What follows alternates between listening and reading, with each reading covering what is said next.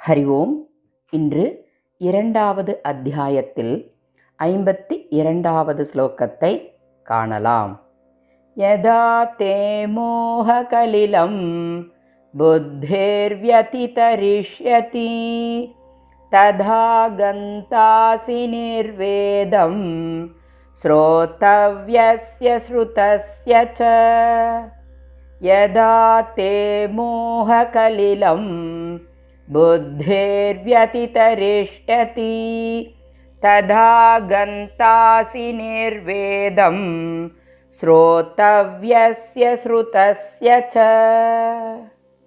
श्लोकतिन् अन्वयक्रमं यदा ते बुद्धिः मोहकलिलं व्यतितरिष्यति तदा श्रुतस्य श्रोतव्यस्य च நிர்வேதம் கந்தாசி. ஸ்லோகத்தின் பாவார்த்தம். எப்பொழுது உனது அறிவு மோகம் என்னும் சேற்றை முழுவதுமாக கடந்து விடுகின்றதோ அப்பொழுது நீ கேட்டறிந்ததையும் கேட்கப் போவதுமான போகங்களிலிருந்து வைராக்கியத்தை அடைந்தவன் ஆகின்றாய். ஸ்லோகத்தின் தாத்பரியம். முந்தைய ஸ்லோகத்தில் விளக்கிய அனாமயம் என்ற மாறுதல்கள் அற்ற பதவியை அடைவதற்கான வழிமுறைகளை பகவான் இங்கு விளக்குகின்றார். மனதில் ஏற்படக்கூடிய காம குரோத லோப மோகம் மதம் ஆச்சரியம் என்பதனையே இங்கு கலிலம் அதாவது அழுக்கு என்று கூறப்பட்டுள்ளது.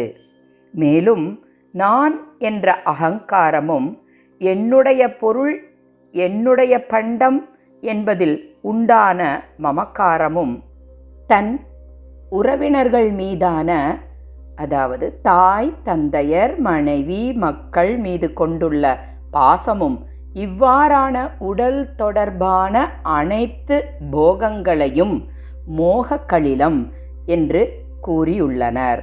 அதாவது தனக்கு சாதகமான பண்டம் பொருள் நபர் நிகழ்ச்சி ஆகியவை கிடைத்தவுடன் இன்பம் அடைதலும் அதேபோல பாதகமான பண்டம் பொருள் நபர் நிகழ்ச்சி ஆகியவைகளால் துன்பம் அடைதலும் குடும்பத்தில் ஏற்றத்தாழ்வு ஓரவஞ்சனை பொறாமை போன்றவற்றிற்கு காரணமான மனநிலையையும் மோகக்கலிலம்.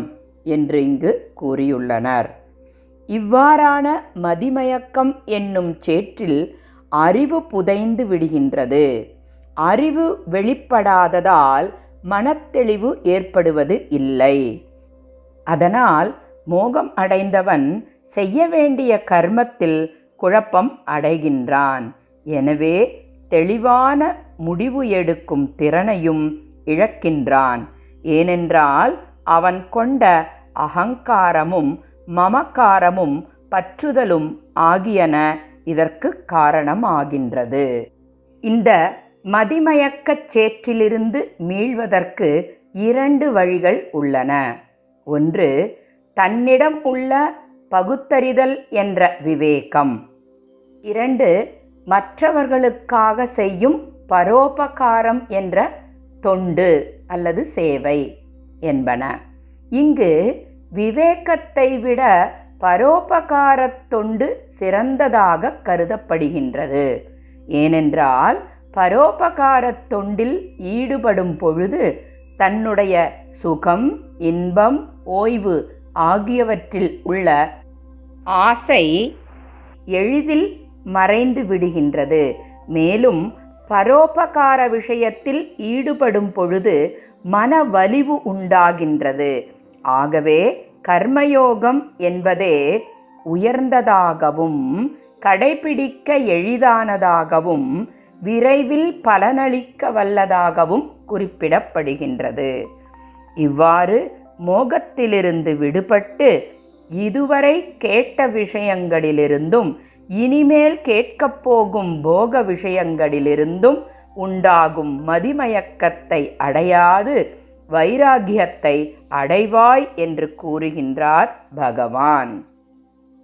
இதைப் போலவே ஐம்புலன்களின் மூலமாக அதாவது சுவை ஒளி ஊறு ஓசை நாற்றம் ஆகியவற்றின் மூலமாக அடையக்கூடிய மோகத்திலிருந்து எப்பொழுது விடுபடுகின்றாயோ அப்பொழுதே நீ வைராகியத்தை அடைந்தவன் ஆகின்றாய்.